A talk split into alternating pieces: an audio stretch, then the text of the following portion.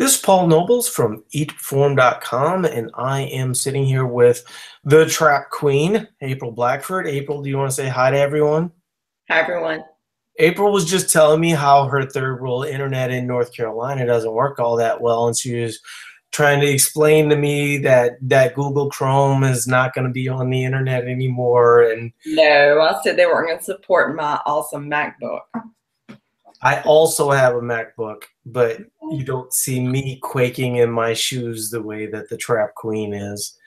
Um, so I actually was out of town doing a marketing conference, and so everybody has kind of seen all the videos that we made, and we were having a great time, and and uh, it was kind of fun. How did the week work out for you, April? It went very well. The the seminar or the chat went very well. So you went and visited one of the gyms. We actually we were a participant at, at the World of uh, what is it? The War of WODs in North Carolina, but it got snowed out, and we had you know various relationships with gym and gyms in North Carolina. And April lives in Fayetteville, and she's moving to Raleigh. How far is Raleigh from your house? Like less than an hour. Okay. And so the gym that you did a presentation in um, was in Raleigh, right? Yeah, it was kind of in Garner, so it was a little bit outside of Raleigh towards me. So it's not far at all. So you said something really interesting. Um, we're actually not going to, uh, you know, get super into the the stories that we typically do at the beginning of the shows um, because we've got a lot of topics to cover. But uh, what I wanted to see, because you you said something that was sort of interesting, and I think that that people need to hear it because you you sent a message to these guys because you sat there and answered questions for them, and you were like, you guys have it mostly figured out, right? And I mean, can you just expound upon that a little bit because I think that that's that's the way what I think happens for a lot of people is they want a very specific result in a very short period of time. And what they don't realize is is that the things that they're doing is actually working and if they saw those things through and then just kind of like you know made some minor tweaks to their major plans, they'd have a much better shot at reaching their goals than if they constantly resort to like the extremes. Yeah, um, absolutely. the the biggest The biggest thing that I would say is that a lot of people were stressed over getting the the macros perfectly. Um, you know, over uh, I can't seem to get my food right, things like that. The biggest thing was, you know, the their averages looked great. You know, it was, you know, just like I told him in the the chat. I said, you know, I've been doing this for six years, and I think I've only had three days that my macros were like spot on perfect you know, where, you know, when you have those days, it's kind of like, oh, you know, like, you know, oh my God, had that happen? You know, so you're not striving to get zeros across the board where everything evens out. That was the big thing. Another thing was, you know, for the most part, I'd say almost all of them, you know, except for maybe one or two who really, really jumped into the calories without actually talking to someone. Um, you know, weight was very stable. There was there was one guy that you know he's been doing it for five weeks, and he was you know kind of confused that he's only lost five pounds. And I was like, dude, it's freaking awesome. You know, where are you coming from? And then when he told me, you know, which was a low low carb paleo background, I said that's that's exceptional results. You know, that's that's great considering you're eating more food and and so forth. And then of course I touched on the the subject and I asked him. I said, you know, I said, I'm sure everyone here has done a whole 30. Yes, of course. And I asked him, I said, you know, how much weight did you lose? He's like, oh, he said, well, I probably lost about 15 pounds. I said, well, how much did you gain back when you stopped? He's like, all of it. I was like, exactly. I was like, there you go. I said, you've already lost five pounds. You're losing a pound a week. I said, you know, why would you want to lose a massive amount of weight and then just regain it all back once you start eating an appropriate amount of food? You know, so the big thing was, was that a lot of stressing and i actually touch on this a lot in the fundamentals classes that i do on tuesday that you know you get a lot of scared you know fairly new people who you know they're they're kind of stressing over little minor things rather than just looking at the big picture and trying to to to work on progress with that. Yeah i think you're bringing up a, a great point and and you know i'm gonna kind of just take a break here for a second just to talk a little bit about because we have a lot of people that are listening to the podcast now. You know, I think last week we had like 12,000 people, you know, had no idea that many people were listening to this. And so, you know, when you look at Eat Perform or you think about signing up to Eat Perform, basically what happens is is we have kind of like these two month challenges. And what we're trying to do is get you guys to establish a baseline right? And so once you establish that baseline then we can work off of the numbers that you have in place. And ultimately kind of like what what you know the guy mentioning um, the five pounds lost. When you're losing uh, five pounds and you are staying good in the gym and your workouts are good and things of that nature not only are you potentially losing fat, but you're potentially gaining muscle in that process by addressing some deficiencies and things of that nature. And so, so that's a big part of of of you know kind of what we're we're talking about because I think what happens for a lot of people is they they want to deal with everything all at once. And what we're showing over and over again with thousands of people getting the success is that and I've always said this I've always said if we could show people that our way is vastly better, I have faith in people. I have faith in people that they will come, right? If they see their friend Marge working out in the gym, killing it, still reaching her body composition goals, you know, they're going to be very intrigued. And then, of course, you know, eating an adequate amount of food for what you do, you're always going to feel better in the gym. But in general, I think people think that they have gigantic problems, and oftentimes they have smaller problems than they think. The other thing that I think is sort of interesting to the discussion is the fact that um, when we're talking about, you know, kind of like the way that we set up challenges, it's not the same way as other people do. And the reason why we do it that way is sort of based on levels of excitement. And, you know, we have like amazing prizes. I mean, we've just given away, you know, like this week, I think we're giving away Beats by Dre headphones, um, like the earphones for like when you're running and stuff like that. Can you not hear me or you do not know what I'm talking about? some of those.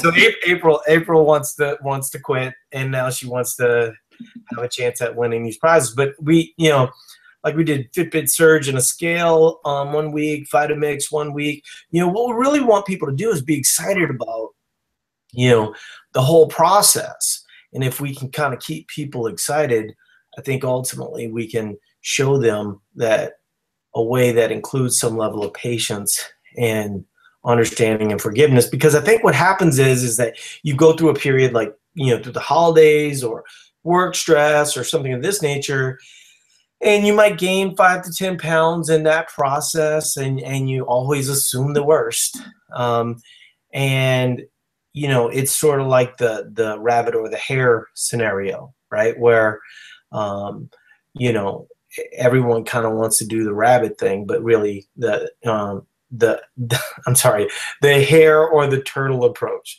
So everybody wants to do the hare approach, right? But really, the turtle approach ends up being better and actually shows you better results long term. And so, so we'll talk about that. And, you know, once again, you know, at the beginning of each of our challenges is when we start to set up people's performance focused fat loss. If you're not familiar with performance focused fat loss, we're, we're about to talk about it for about an hour. Um, and what performance focused fat loss does is you're trying to keep a level of performance and volume while reaching your fat loss goals. And the way that it differs from your typical cutting methods, you know, um, April reference Whole 30, Weight Watchers, uh, Lorong Living, you know, all these types of places, typically what you're going to do is you're going to be very limited in the way that you're going to view food. Now, those ways can be used as a deficit. Like, for instance, we're not necessarily anti paleo or, you know, we could actually help you do Weight Watchers fine, right? But you can't do eat perform and then do it their way because ultimately you're going to resort to some level of under, misunderstanding. And what's interesting about what April was saying with the guy that gained all the way back, the reason why he gained all the way back is because he didn't really know why it worked. That's really the most important thing, and that's why we want people to establish a baseline. Once you have a baseline, okay, now, you know, I'm just going to be very clear about this. You know, I don't count calories, right? And some people, you know, they feel more comfortable doing it. You know, like April counts virtually every single day, but she's not, you know, meticulous about it to where it's like this rigid thing that rules her life. And that's the way we think it works best. But if your ultimate goal is to not count calories, trust me, I don't do that. But when you're trying to get a specific goal and you're trying to see what works, you know, you're going to have to have some level of introspection. So every time I cut, and I'm actually, I'm at, yeah, I always wimp out April when it when it comes to to doing a cut, but I think I may end up doing it in March just because you know we've been doing these these podcasts, and so I want to walk people through it. And then also I've kind of been um, working on hypertrophy cycles and strength building for the last you know almost a year now. And so um, it might be time to bite the bullet. I'm, I'm not 100% into it uh, but i will, you know normally i would like to make up for it in volume. And so i may try to kind of juxtapose those two different things and then talk about those talk about that process over the course of eight weeks. So I'm not 100% invested that I'm going to PFFL, but I think I might. Right. Um, so the big one that is, well, I'm trying to think of what we should start with. Um, and I think that why don't we start with gradually awesome because I think that um, well, you know what? Let's start with a two week mini cut because I think that, you know, we did an article on two week mini cut. I'll add it to the show notes so you guys can take a look at that. But once again, when you have an established baseline, this is what happens for most people, okay? They start off in terms of, you know, a deficit way of eating, and then they just go as drastic as they can while still functioning in the world, right? And we believe that the opposite is the approach, and which is why, you know, the guy being down five pounds um, would be frustrated because he wants to lose 30 pounds, right? You know, and, and, you know, break in the monster truck voice and all that other type of stuff. But, you know, if we really look at what truly works in the end, you know, it always comes down to some level of patience. So in the case of a, of a mini cut, the goal of a mini cut is to eat at a deficit. Really what you're trying to do is, you know, most people know that the first couple weeks you're really kind of dealing with water, you know, and you'll often see, you know, five to six pounds lost and you're kind of dealing with water. That's my guess is, you know, what our friend, you know, in North Carolina is experiencing. And then when you are eating an adequate amount of food for what you do, or at least close to it, ultimately you're going to, um, it's not going to be as dramatic. So let's say that as a male, I'll use myself as an example, and I'm not going to put you know out crazy numbers, but typically, you know, I'm eating more than 3,000 calories a day. Um, and you go, well, how do you know that? Because you don't count your calories. Well, I know that because I do count my calories occasionally. I have, you know, I do have a good understanding of what my meals look like. And unlike April, you know, I kind of eat the same things all the time, you know, and I'm not making an argument for that. Okay, I do believe that people should have a bit more variety, but at the same point, you know, it's what worked for me. It makes things convenient, and then you know I can have a good idea on you know what my overall levels are. But so let's say that my baseline is roughly 2,700. Essentially, if I was 2,200, I'd be looking at roughly 3,500 calorie deficit over the course of two weeks. In theory, I'd be looking at two pounds of fat loss, or um, yeah, two pounds of fat loss. The math there is basically 500 calories a day, 3,500 kcals equals one pound. So a lot of people use that calculation in terms of structuring um, deficit cycles for athletes, for human beings, right, in general. Like, like when you go to a calculator online, this is the formula that they're using for you. Here's the problem with that formula. One, if you're eating less, two, you're eating less, say, carbohydrates, um, it can affect that dramatically. So now you lose seven pounds, right, over the mm-hmm. course of two weeks, and you're like, wow, this two week mini cut is like a dream, you know? And actually, you can get a little bit more extreme on two week mini cuts just because, you know, so like for myself, I might actually go down to something like 2,000 calories, you know, which would give me roughly three and a half pounds worth of, you know, potential fat loss.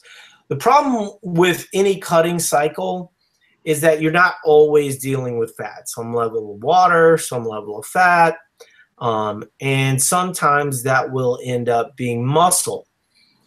Usually over the course of about two weeks, you're really not looking at actual muscle atrophy as much as you're looking at muscle hydration. So it's very common to walk through a body fat test in that scenario and see, oh my goodness, you know, I lost three pounds of muscle there.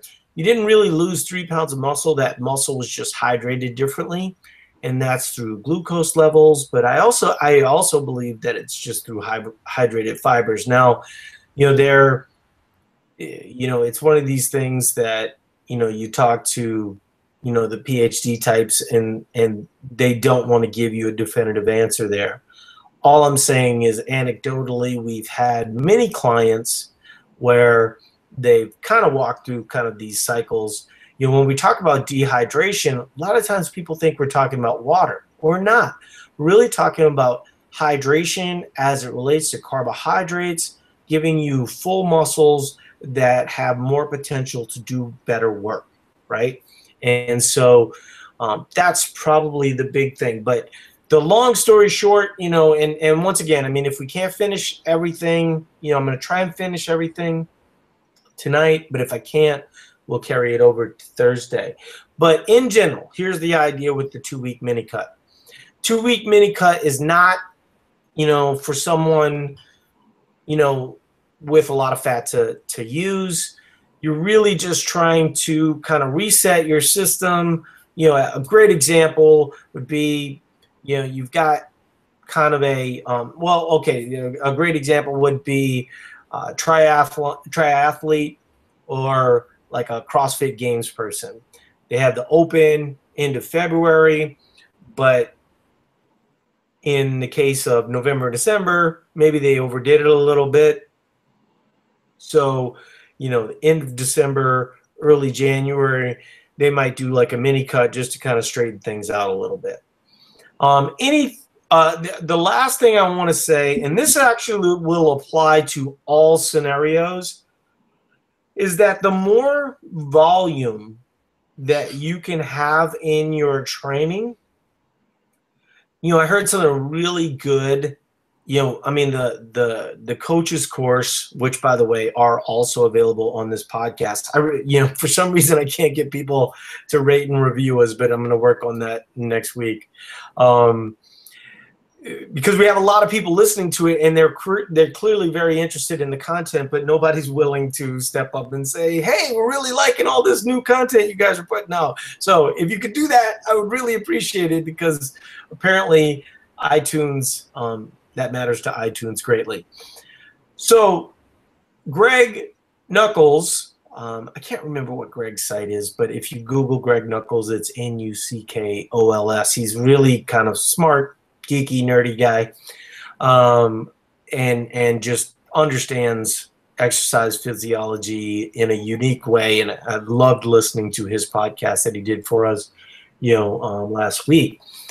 But what he said was, and and this this should be in every single gym in the world. It should be a gigantic banner, and if I can help it, I might be the one putting those banners. But what he was saying was, if you're looking for muscle and keeping muscle, the priority is volume if you're looking for strength, the answer is intensity. And what he means by that is when you are trying to add new tissue to your frame or keep the tissue that you have, you have to have longer rep sets and things of that nature. When you are trying to get stronger, it's going to have to be sort of hard. And because of that, you're going to have to compromise volume.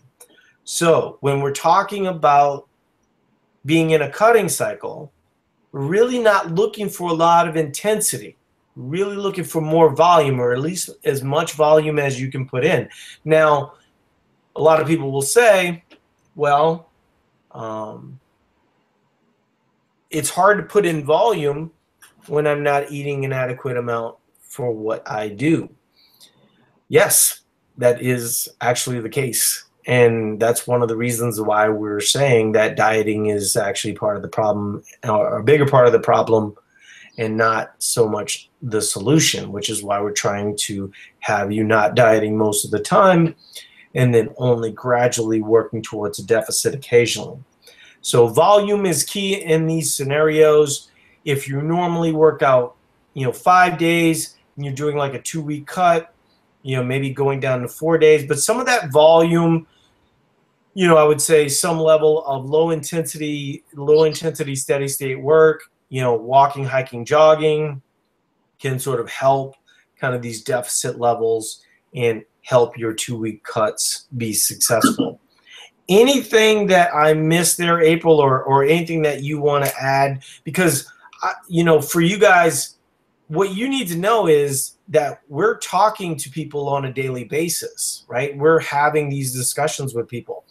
And what the reason why I'm doing this is because I want you guys to be doing things smarter, but I also want to let you guys know that we're a resource for you guys, you know, in this regard. And we, you know, whether it's quick start, whether it's group coaching, these are upgrades where you get a level of support. And think about all those times that you've sort of been alone and, and, and you don't really know, you know, what to do. I mean, you could certainly set up these deficits on your own and things of that nature, but is that really the problem? Right? Is that really the issue? You know, is the numbers because you know for most people it's not the numbers that's been a problem. It's it's like walking through should I work out this day because I only slept four hours, you know, last week and I'm cutting, right? And and that's just one example of a myriad of, of topics that we talk to people about on a daily basis that allows them to fail more successfully. That's probably the best way to say it because most most people think that a really rigid way of thinking of things is the best approach. And the way that we think of it is, is that failure lights the path of ultimate success. So April. I guess I guess some people can't be trusted, or they can't trust themselves. So um, it's causing me to echo. You're talking about the two week mini cut. Um, well, hold on one second. What do you mean by people can't trust themselves? They can't trust themselves. Whenever you know, a lot of times, you know, you some people like you and I are kind of different because we know what we're doing and we know the little minor things to change. But like what you said, the the help is there. You know, utilize it. You know, rather than trusting yourself to, you know, because if that's the case, they would, you know, sleep four hours, go train. You know, doing a mini cut and increase their training up seven days a week, thinking more is better, and you know.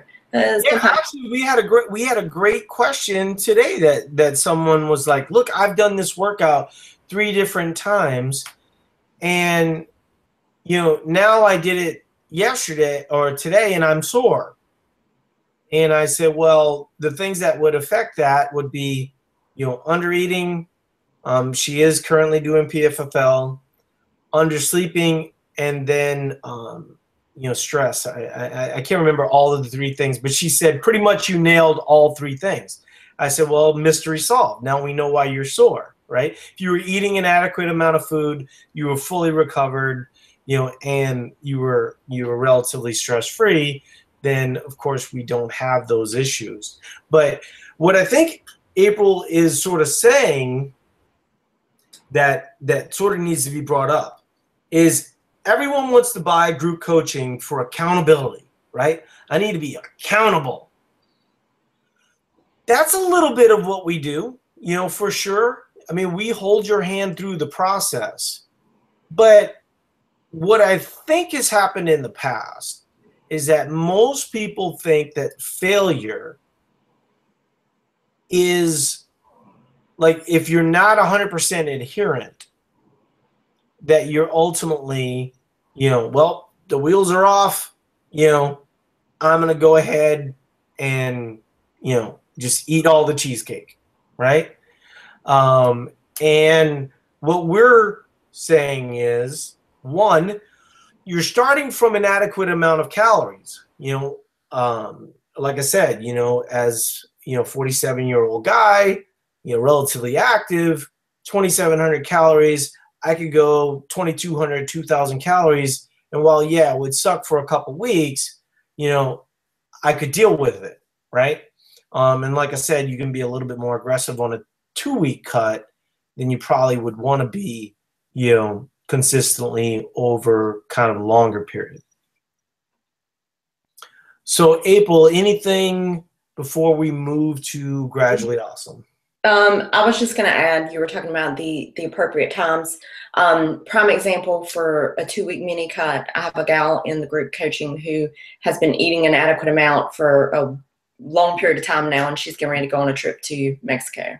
And she has this awesome new Savage swimsuit. I don't know if you know Savage Swim, but they're these really awesome suits that are designed for muscular bodies. Um, anyway, so we're doing a two week mini cut. One of her strategies is is she's she's going from five days to four days to allow more recovery days, but she's adding in more NEAT. So she's adding in more low stress activity. Um, you touched on that a little bit. I think that that's very, very important. Um, you know, adding in the walking, the, the low stress jogging, things like that um, on the recovery days, I think is kind of key. But yeah, I mean, one of the things that happens a lot you know, is people come out of the holidays and they want to diet, right? Because they want to pay for all the sins from November and December. Here's one problem that exists when that happens is when you're in January and February. I don't care I mean, unless you live like in Australia or South America or something, where it's the opposite of the way we are in the United States, you're going to be dealing with some level of inclement weather, right? So even like in San Diego, it gets to 50 degrees and everybody in San Diego is like, "Oh my god, it's freezing." You know, I mean that's like a heat wave here in Minnesota. But my point being is that in June, you're going to be more outside. You're going to be walking around and you're going to be active. So, the time of year that a lot of people are trying to cut isn't necessarily the time of year that makes sense to cut, right? And so, when you look at March and April, what's going to be happening in a lot of the northern states? We're going to have the snow melt. You can walk on the paths that you know, were kind of snowy and icy before. And, you know, naturally your activity level goes up. And so when we're talking about trying to get to an overall deficit, one, I think we need to realize what the advantage of eating an adequate amount of food and then doing resistance training during January and February. That's the cold months, right? So, you know what what we did and what we've been kind of had this big initiative doing the daily challenges we've been really trying to work on people's volume as it relates to resistant type work you know with with body weight and to a certain extent you know barbell work but we're really we're really sort of focusing on with these daily challenges in the in the training and and uh, programming group, which, by the way, I think there's only like 3,000 people in it. And, and, you know, I mean, when you look at slot, there's there should be a lot more people over there because I think people would benefit from being part of those conversations. I know Sam's putting up a lot of training videos. Chris puts up a lot of stuff over there. I think Crystal's starting to, to put some some things there as well. So, you know, a lot of real cool things are happening as it relates to training. So definitely don't miss out on that. And it's also, by the way, a public group. So if you're um, looking for uh, you know, some way to have kind of an introductory way to, you know, become acquainted with Eat to Perform, it's a great way to do that. And you just basically search Eat to Perform Public and you'll be able to find that group. And if you ask for it and you're a nice person, we'll keep you around and you can ask questions and it ends up being awesome. If you're a mean person, bye-bye. You won't like how that goes for you. um, just, just put it to you that way. Um, anything that that we need to say before we move on to gradually awesome because we're definitely not going to be able to cover the wave method um, and i will try and cover that on thursday's show. No i think you're i think i think we covered the mini cut. The one thing that i do um, emphasize on the mini cut is um, predominantly whole foods. So. Yes. Yes. And i would say that that is when you look at you know when I'm cutting, right, my big thing that I uh, change is really kind of oatmeal. You know, I, I have about 700 calories worth of oatmeal every morning.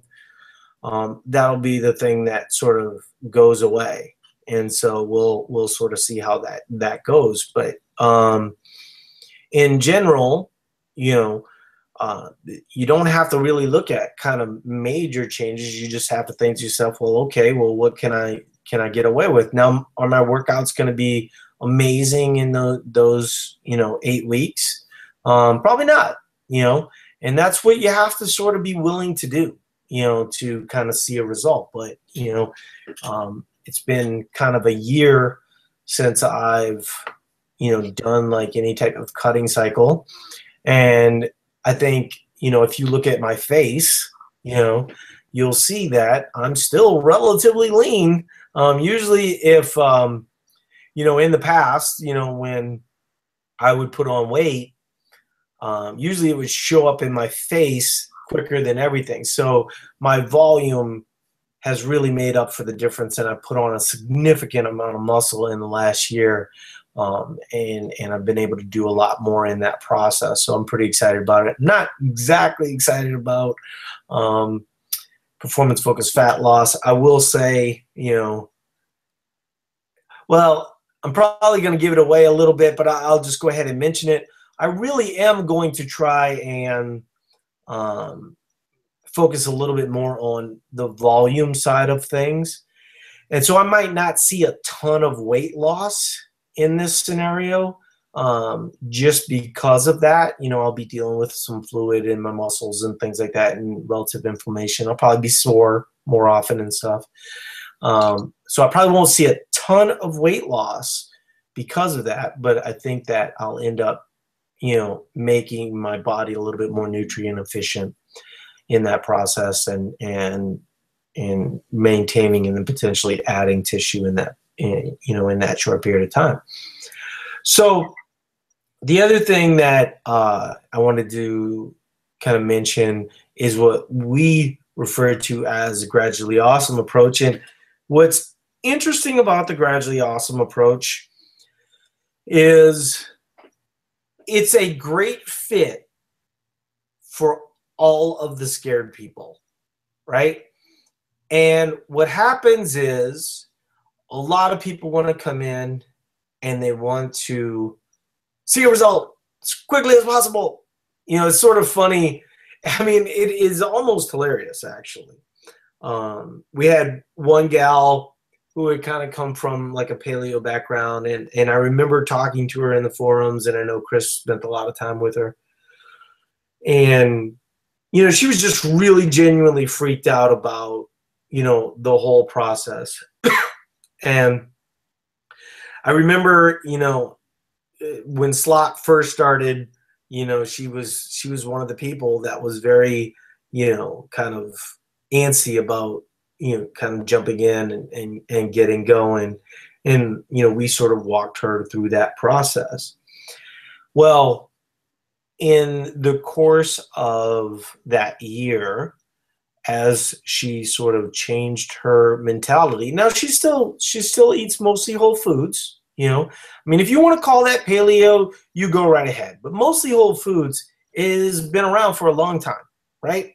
Meats and veggies, right, with some added starches, so you're kind of seeing some results as it relates to your workouts. But she went from 20% to 15%.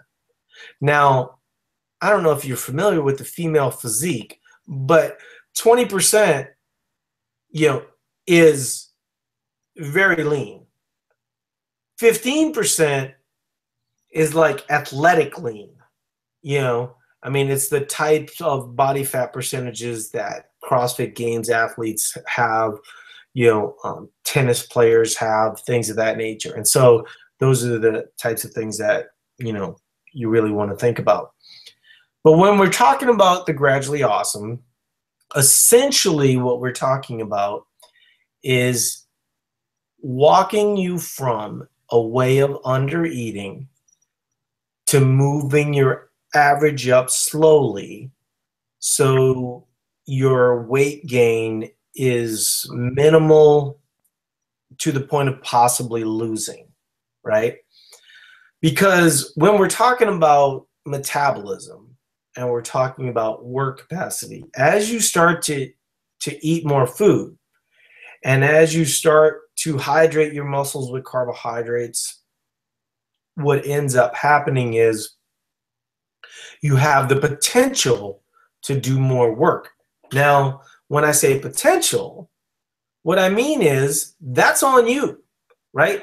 We can put the information in front of you, but you sort of have to kind of push yourself. So the way that gradually awesome works is you have kind of your number as it relates to the days that you're working out. So let me give you an example. Let's say that you're a female and you've been eating roughly 1,300 calories. Um, and we're trying to get you rever- reversed out of that.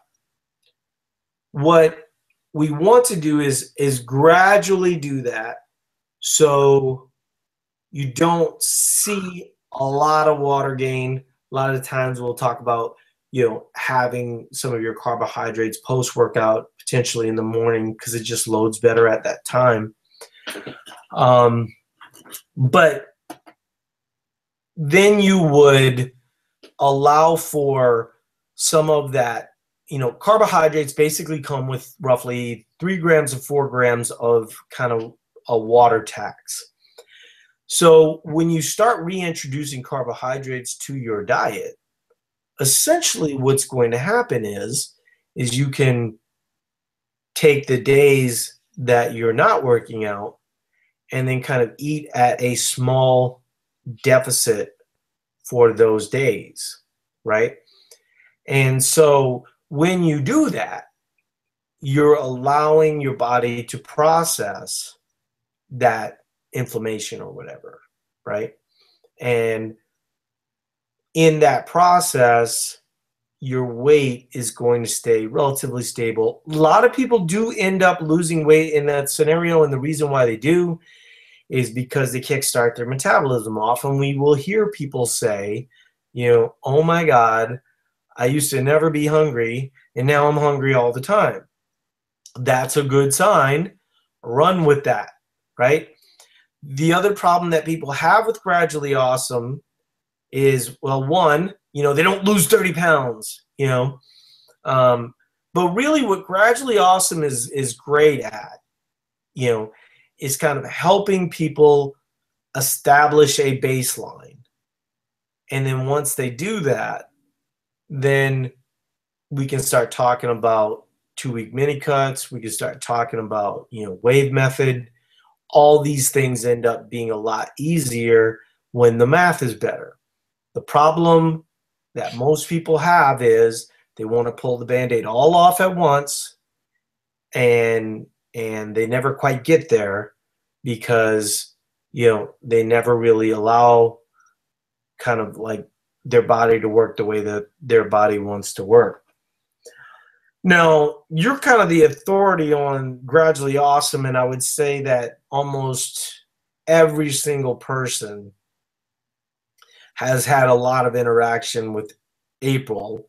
And for probably the last three years, you know, I mean, there was times where, you know, it was like five of us, you know, and most people, you know, attribute a lot of their success to April. What would you say in that process, you know, as we've sort of moved from, you know, kind of just gradually awesome to having different ways of, of cutting, where do you think that that's a benefit? And give me some ideas on on how you think that works for some people.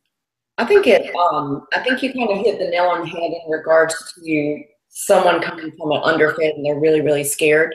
I think it works very well for that, but also for someone that is more moderately active, who you know is busy with life or you know they work and they can only get to the gym three maybe four days a week. I think it is a perfect fit, perfect for someone like that that's only moderately active. Now, when you start getting into the the realms of very active and you're training five six days a week, doesn't work so well. Yeah so it still works but you know you don't you don't you don't get that balance as as well. And that's where i do think that which obviously someone who's training five six days a week would probably be a little bit more competitive um you know with their training and goals and things like that. There's um, an interesting there's an interesting thing that you're talking about i don't mean to interrupt you but there's an interesting part about what you're saying when people first start eat to perform firstly, they may or may not have been eating an adequate amount of carbohydrates for what they were doing. So now all of a sudden, they start introducing carbohydrates to the mix. The problem that they run into is if they work out five to six days a week, they're doing two a days and all this other type of stuff, they're adding in all these carbohydrates and their body's not quite ready for that yet. On a cellular level, your body takes a while to adjust to this kind of stuff, right? And the other thing that I think is really important as it relates to this discussion is when you are adding more volume because you're adding more food, you are potentially allowing for better absorption um, into your muscles. I mean, if you look at you know my arms, well, obviously April's arms right now. If you're if you're watching on YouTube, what you're seeing in all, both of our scenarios is the volume that we're doing is allowing our muscles to handle those nutrients better. And that's what makes us look muscular and lean. And that does not always correlate to lower weight, but it often does correlate to better, you know, inches off your waist, better aesthetic look, you know, whatever it is that you're sort of looking for as it relates to an athletic goal. Like the reason you work out and the reason why you work hard at the gym is so you have, you know, the potential for an aesthetic that is appealing, right? And so often people will say, you know, that the scale is going up or they're looking at the scale differently or I don't look at the scale, you know. I think when you're making major changes to the way that you're eating, you know, the good majority of the time if you're not looking at the scale, the reason is is you don't want to know. That said, I don't look at the scale right now, but probably different than the reason that many of you don't look at the scale. So I don't look at the scale right now because I'm trying to gain weight. And as someone that lost, you know, um, and when I say gain weight, I, I really mean gain gaining lean muscle. But as someone that lost 80 pounds, you know, it can tend to freak me out, you know, to see weight fluctuations that are higher.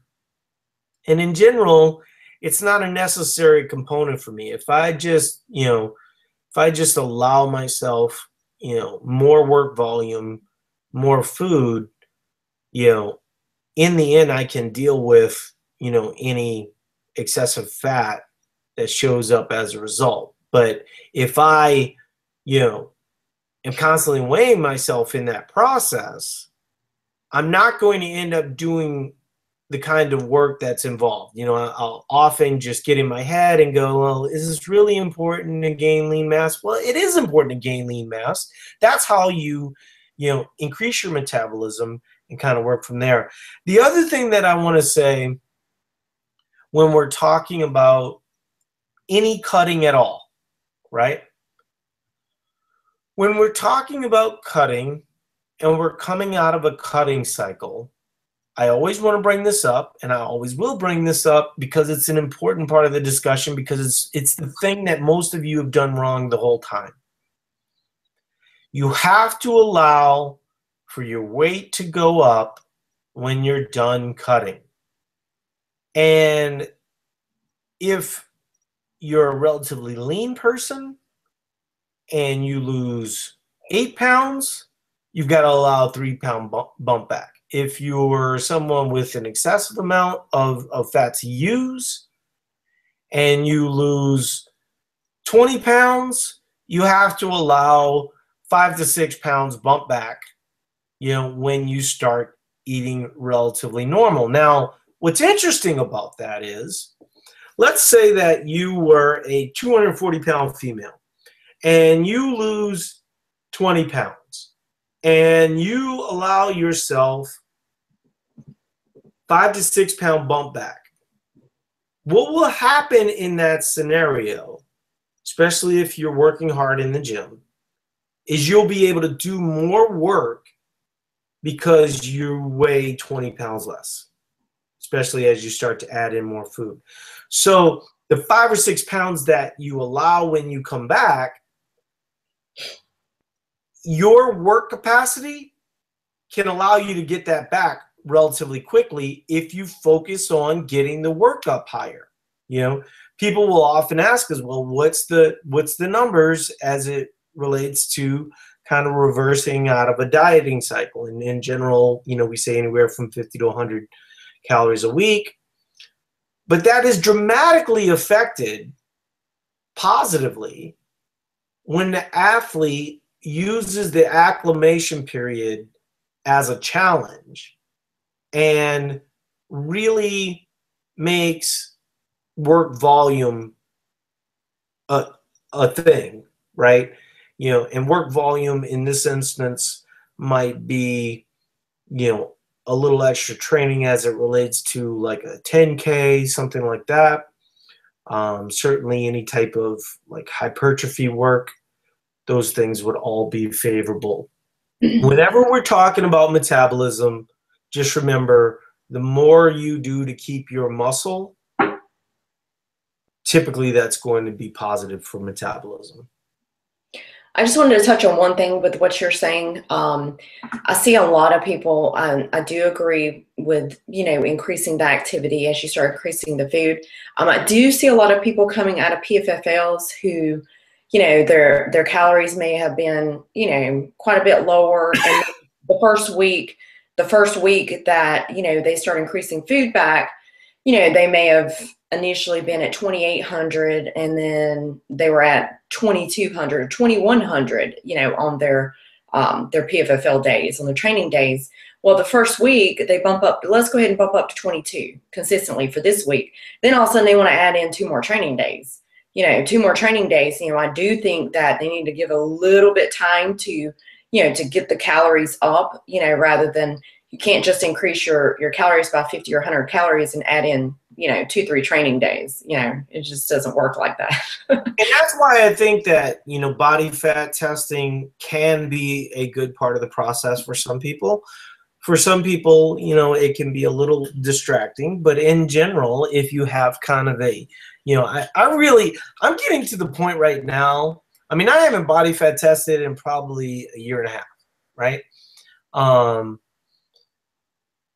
but I'm getting to the point right now where I really would like people to be in like six month cycles, you know, just because I think it gets too distracting. I know it does for me, right? Where, you know, I'm trying to focus on, you know, getting an adequate amount of, of muscle on my frame. And if I start body fat testing and weighing myself all the time and, and being way too into the details every single day, it distracts me from my end goal.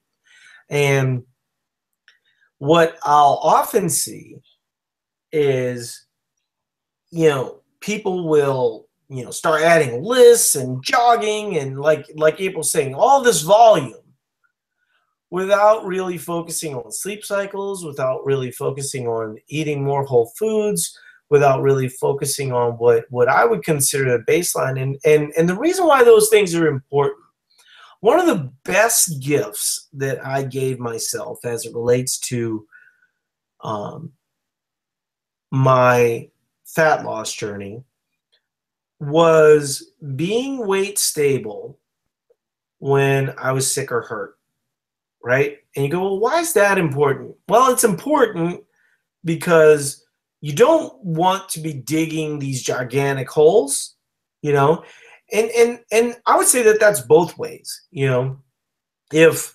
your weight is down five to six pounds and you're not in a cutting cycle, to me that that's an alarm. That's telling me that you're underfed for what you're doing. And if you're not in a cutting cycle, ultimately you're sort of missing the point of, you know, the acclimation or normalization period. And I think especially with our female clients, they get really happy about that. And I would argue that that ends up being kind of a net negative in terms of like the end game. And the end game ultimately being, you know, lower body fat percentage rather than just low weight. Because when we're talking about low weight, you know, you'll often see runners, right, that can get their weight lower, but they will not necessarily um, keep muscle in that process. You know, because you can sort of get away sometimes with a little bit less carbohydrates, and then you know that that water sort of leaving your body. You know, ends up making it seem like you're kind of reaching your goals when when in fact you know kind of keeping a good amount of muscle on your frame makes a big difference. The last thing that I wanted to say, you know, before we sort of leave, and you know, I'll give April the final word on this. I have a lot of family that's older. And one of the biggest mistakes that I see in human beings, um, but particularly athletes, is when they start to get into that 55 to 70 range, right? They naturally start losing some athleticism. That's just kind of the way the world works, right? But in that process, they end up being in dieting cycles more. And I'd rather see those folks focusing a little bit more on resistance training. Now, when I say resistance training, am I saying that, you know, my 65 year old dad should try to, you know, squat 600 pounds? No, but my 65 year old dad should make air squats a little bit more of a priority, push ups a little bit more of a priority, you know, and, you know, in at the end of the day, we're all sort of fighting father time, right? And the way that you do that, the way that you have better longevity is to keep your muscles strong and working. And sometimes that gets a little uncomfortable, especially as we age. You know, we talk to a lot of aging athletes, and, you know, they end up being a little bit more sore than our younger athletes. Well, you know, the prescription that we have for them is typically to add a little food, and, you know, you'll be able to deal with some of that soreness most of the athletes that we work with that are say 65 to 70 years old they don't have the tendons and joint issues that a lot of just regular folks have you know i mean you see like a 70 year old guy getting out of a chair and it's like a fireworks show is going off you know you won't see that with a lot of eat to perform clients and the reason why you don't because one, they're eating an adequate amount for what they're doing. So therefore, their muscles are more useful. And when you have a more useful, strong muscle, it forces your tendons and joints to be stronger as well. When you look at your tendons and joints, it's really connected to kind of like your muscles, you know, and that's how it connects to the bone and, and stuff like this. So the more resistance that you put on the muscle, the stronger that it's going to make the tendons and joints.